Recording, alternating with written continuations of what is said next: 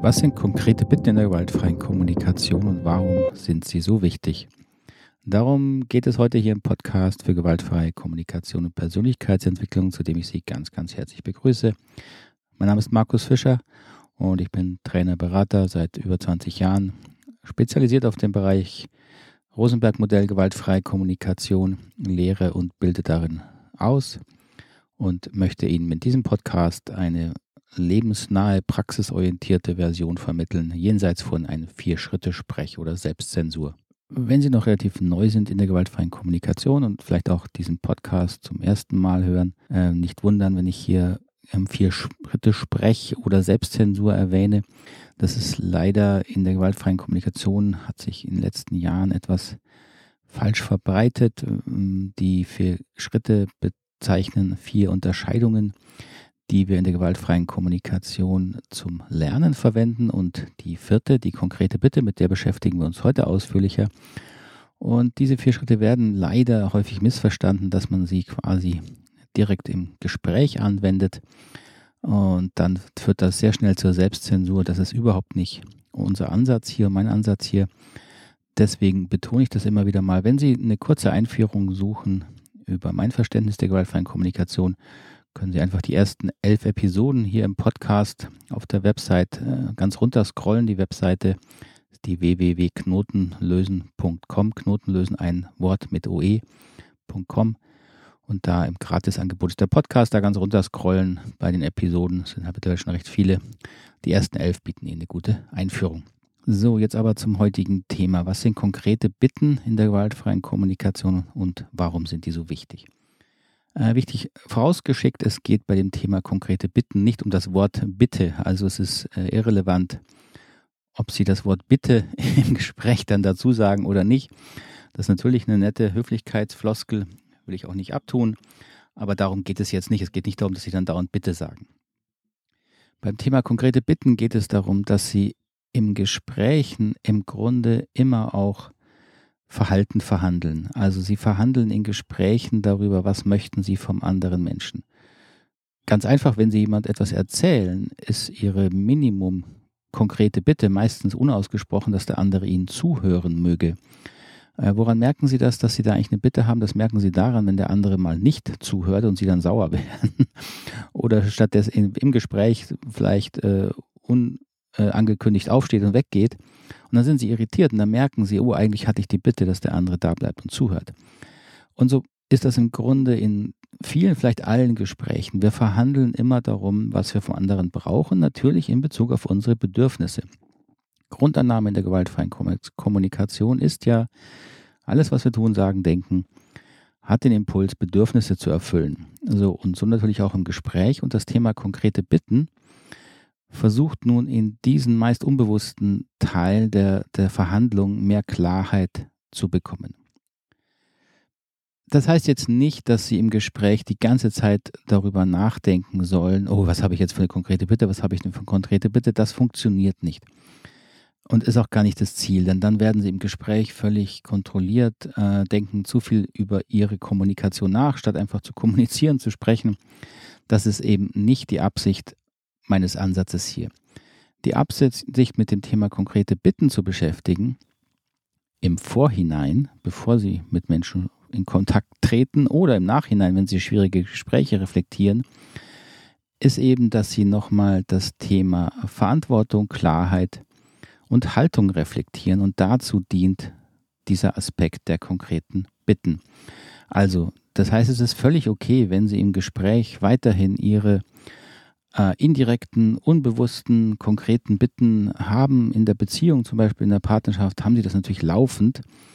Ja, so dieses Thema, ah, Schatz, mir ist so kalt. Ja, das ist natürlich wahrscheinlich eine indirekt ausgedrückte, konkrete Bitte. Ähm, aber wenn das funktioniert und keiner Stress damit hat, ist doch überhaupt kein Problem. Da braucht man sich nicht Gedanken drüber machen. Wenn Sie aber merken, dass Sie etwas stört und ähm, Sie reflektieren wollen, woran könnte das liegen und vor allen Dingen, wie können Sie es verbessern, dann wird das Thema konkrete Bitten interessant. In der gewaltfreien Kommunikation sind nun konkrete Bitten auf eine bestimmte Art definiert, die sich etwas unterscheidet von dem, was man jetzt so im Allgemeinen darunter versteht. Das gilt ja für die anderen vier, äh, drei Unterscheidungen auch. Ja, das Thema Beobachtung, Gefühle, Bedürfnisse. Das haben Sie schon gehört. Wenn nicht, können Sie es gerne hier im Podcast ja nochmal nachhören. Auch da unterscheidet sich die Definition in der GfK schon ähm, etwas von dem, was wir in der allgemeinen äh, Verständnis darunter verstehen. Und es ist eben gut, das klar zu haben und nicht, um es anderen dann beizubringen, in erster Linie, sondern wiederum für die eigene Selbstreflexion. Und beim Thema konkreten Bitten geht es jetzt eben darum, dass wir unter einer konkreten Bitte verstehen wir einen handlungsorientierten, im Hier und Jetzt überprüfbaren Handlungsvorschlag. Einen handlungsorientierten, im Hier und Jetzt überprüfbaren Handlungsvorschlag. Also das nennen wir im Gespräch eine konkrete Bitte in der gewaltfreien Kommunikation. Was heißt das nun ein bisschen detaillierter?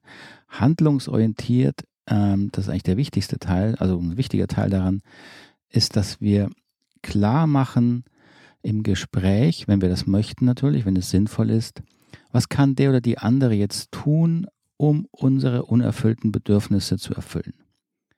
Ja, wie gesagt, es geht meistens darum oder oft in Gesprächen darum, dass unsere Bedürfnisse verhandelt werden. Und wenn wir jetzt sagen, mein Bedürfnis ist unerfüllt und der andere könnte etwas dafür tun, dann ist es sehr, sehr wichtig und hilfreich, wenn Sie dem anderen dafür einen handlungsorientierten Vorschlag machen. Was bedeutet nun handlungsorientiert? Das bedeutet, dass sie dem anderen keine Eigenschaften vorschlagen, wie er zu sein haben könnte, sollte, sondern eine Handlung vorschlagen. Eigenschaften ist all das wie jemand soll offener sein, netter sein, teamorientierter sein, ko kooperativer sein, einfach lieber, selbstständiger. Äh, Sie wissen, was gemeint ist. Ja, also all das, was wir häufig uns im Gespräch von anderen ganz allgemein wünschen, das ist natürlich nett zu wissen, nur der andere weiß da überhaupt nicht, was Sie unter diesen Eigenschaften verstehen. Erst wenn Sie eine Handlungsorientierung reinbringen, kriegt der andere eine Idee davon, was Sie denn unter dieser Eigenschaft verstehen. Also wenn Sie sagen, beispielsweise die äh, Eigenschaft, jemand soll doch bitte kooperativer sein, ja, das ist, bringt überhaupt nichts, wenn Sie jemand darum bitten, bitte sei kooperativer. Hilfreicher wäre es, wenn Sie beispielsweise fragen, kannst du mir jetzt einen Termin sagen, wann wir unser Projekt konkret besprechen können? Kannst du mir einen Termin sagen? Das ist eine konkrete Handlungsorientierung, bei der der andere jetzt oder die andere jetzt entscheiden kann, ja, kann ich das oder kann ich das nicht? Das heißt, ich äh, gebe dem anderen die Möglichkeit, darauf zu reagieren. Darum geht es in einer konkreten Bitte. Und das gilt für alle Eigenschaften. Eigenschaften bringen nichts, wenn Sie die versuchen im Gespräch zu verhandeln, außer Sie sind sich beide einig, was damit gemeint ist. Das passiert natürlich auch manchmal, aber gerade wenn es schwierig wird oder in Konflikten ist das eben häufig nicht der Fall. Dann wird diese Handlungsorientierung wichtig. Handlungen können sein, sag mir bitte, bitte gib mir, kannst du mir zustimmen, äh, kannst du mir ein, jetzt einen Vorschlag machen und, und, und. Kannst du mir das bringen? Kannst du die Socken jetzt von der Wäsche äh, vom Boden aufheben? So, Sie wissen, was gemeint ist.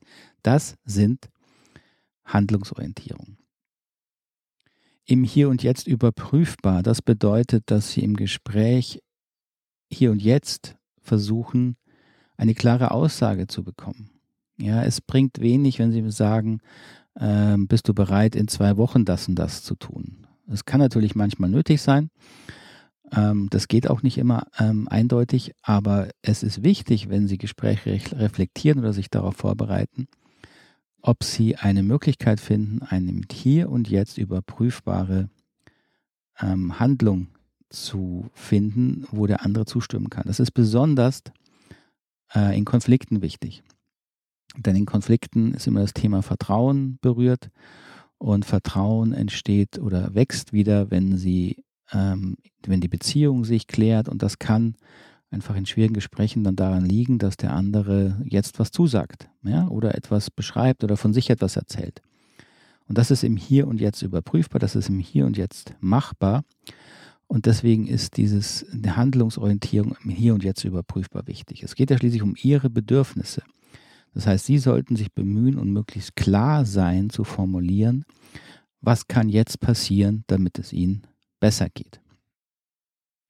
Das dritte ist das Thema Handlungsvorschlag. Ja, die Definition war ja ein handlungsorientierter, im Hier und Jetzt überprüfbarer Handlungsvorschlag.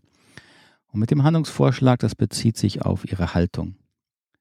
Also wir unterscheiden konkrete Bitten manchmal auch noch von allgemeinen Wünschen, das habe ich schon beschrieben, und auch von Forderungen.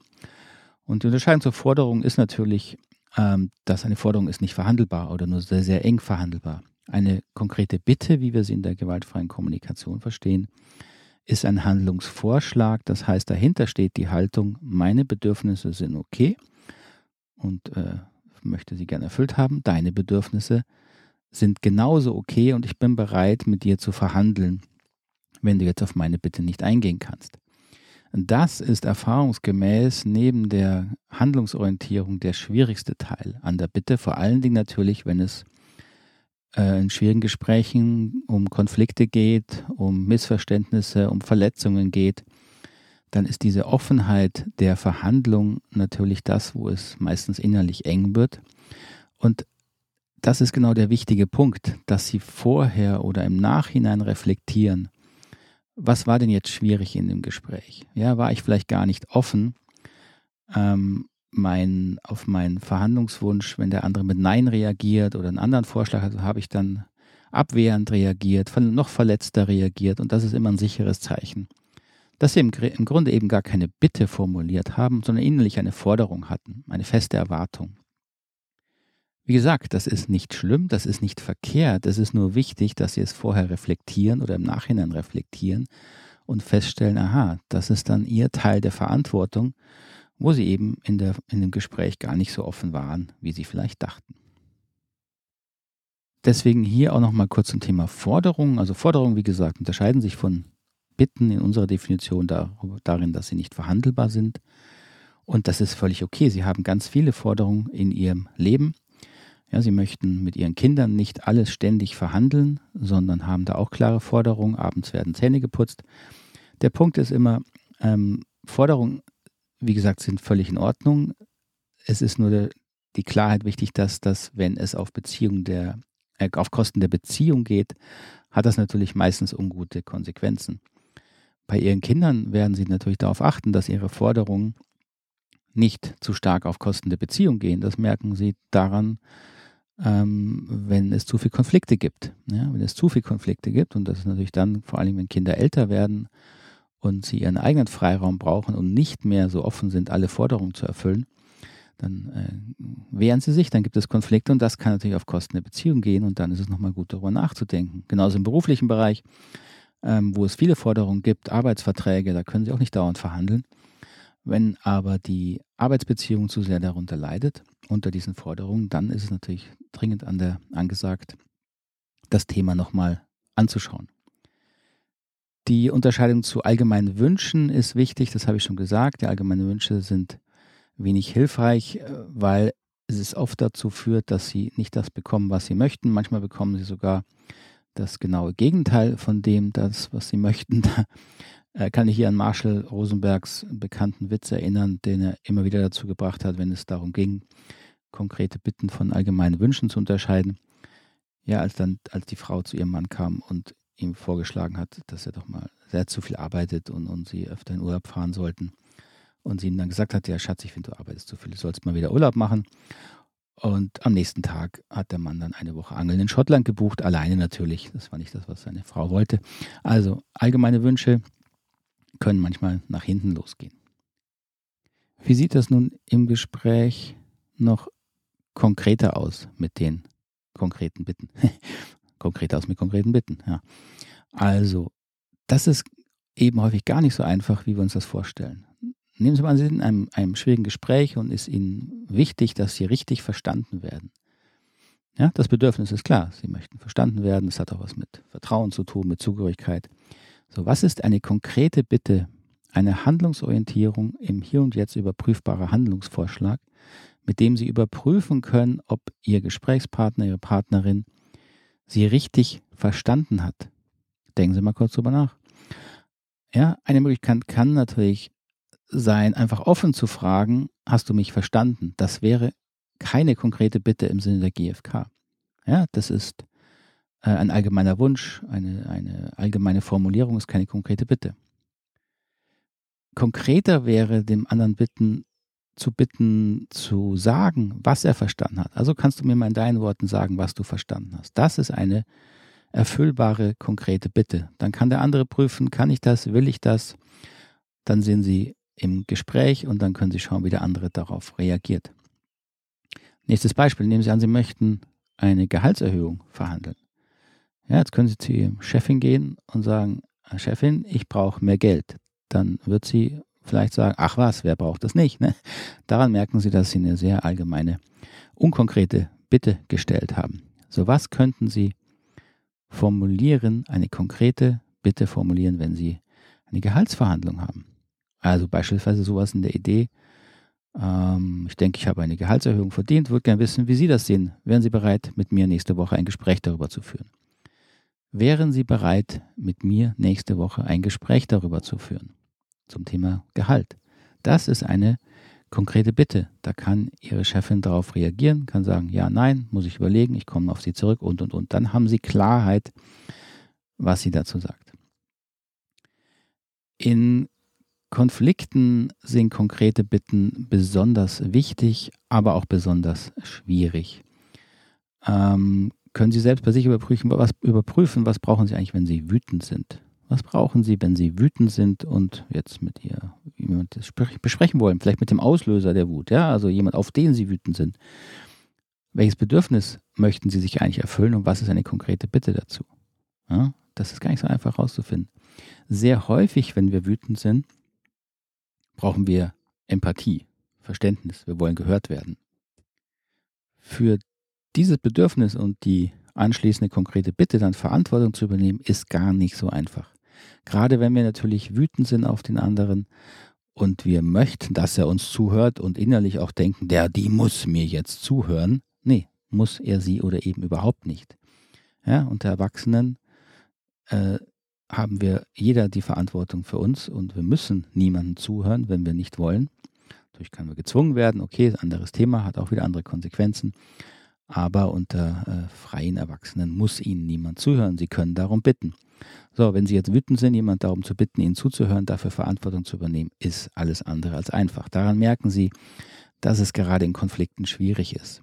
Oder auch im Bereich von, äh, wenn es um äh, Zusammenarbeit geht. Ja, Zugehörigkeit in Teams ist ein ganz, ganz häufiges Thema, dass sich Menschen in einer, in einer Gruppe, in einem Arbeitsteam nicht zugehörig fühlen, dann verhalten sie sich vielleicht ein bisschen komisch, komisch, dann entstehen weitere Konflikte. So, wie kann man das jetzt wieder klären? Wie kann diese Person Verantwortung für ihr Bedürfnis übernehmen?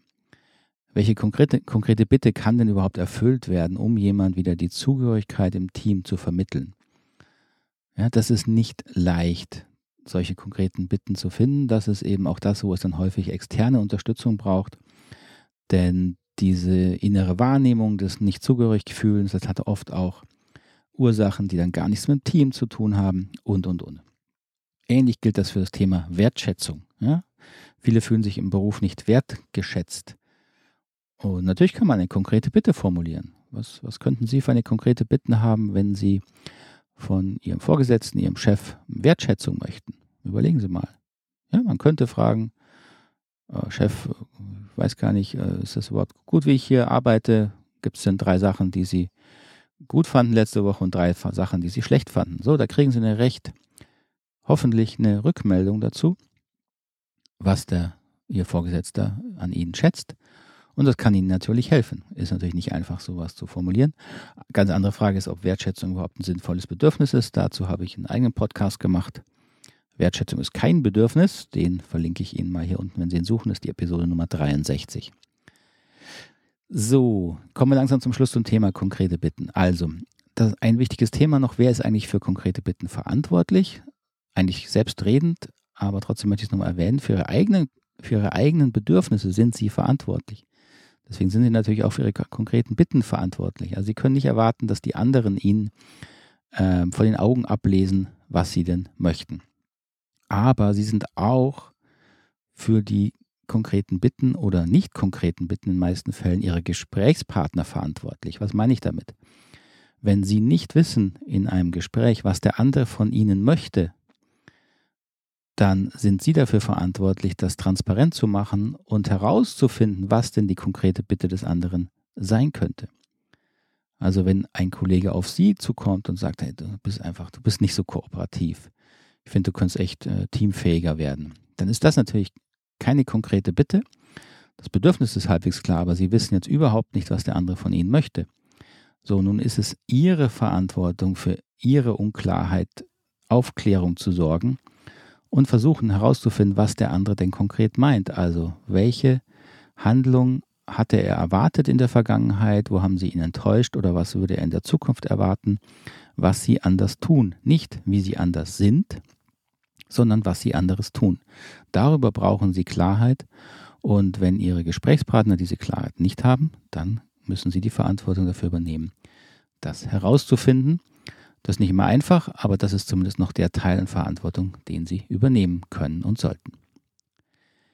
Wenn Sie das alles noch vertiefen und lernen wollen, das können Sie natürlich gerne auch hier bei mir machen, äh, umfangreich in meinen Seminaren, entweder online oder auch in Präsenzseminaren. Möchte nur mal kurz darauf hinweisen, dieser Podcast war ja auch immer schon Teil eines Online-Kurses, den Sie äh, auf der Homepage www.knotenlösen.com finden.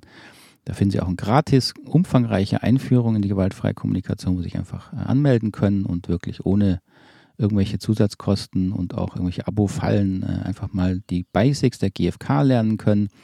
Und natürlich gibt es einen umfangreichen Online-Kurs, der dann darauf folgt. Der kostet natürlich dann ein bisschen was ähm, der aber auch wirklich ein intensives Lernen ermöglicht mit Online-Live-Webinaren an verschiedenen Terminen im Monat, mindestens vier Webinare monatlich hat es dort mit Aufzeichnungen, also viel Möglichkeit, auch Rückmeldung zu kriegen mit E-Mail-Coaching durch mich, sodass Sie wirklich so realistisch und so intensiv, wie es online geht, die gewaltfreie Kommunikation lernen können und natürlich haben wir auch Präsenzseminare, die jetzt hoffentlich natürlich bald wieder anfangen können. Als nächstes startet dann die Coaching-Ausbildung Empathische Biografiearbeit. Das ist eine sehr intensive persönliche Ausbildung. Und wenn Sie die Biografiearbeit und das Coaching interessiert und Sie sich vielleicht in dem Bereich fortbilden möchten, kann ich die natürlich wärmstens empfehlen. Und die nächste Präsenzausbildung, die dann noch kommt, ist die Mediationsausbildung. Das ist natürlich auch ein sehr spannendes Feld, wenn Sie das interessiert. Alle Informationen dazu finden Sie natürlich auf der Homepage, also gerne mal schauen. Gut, dann bedanke ich mich ganz herzlich wieder für Ihre Aufmerksamkeit.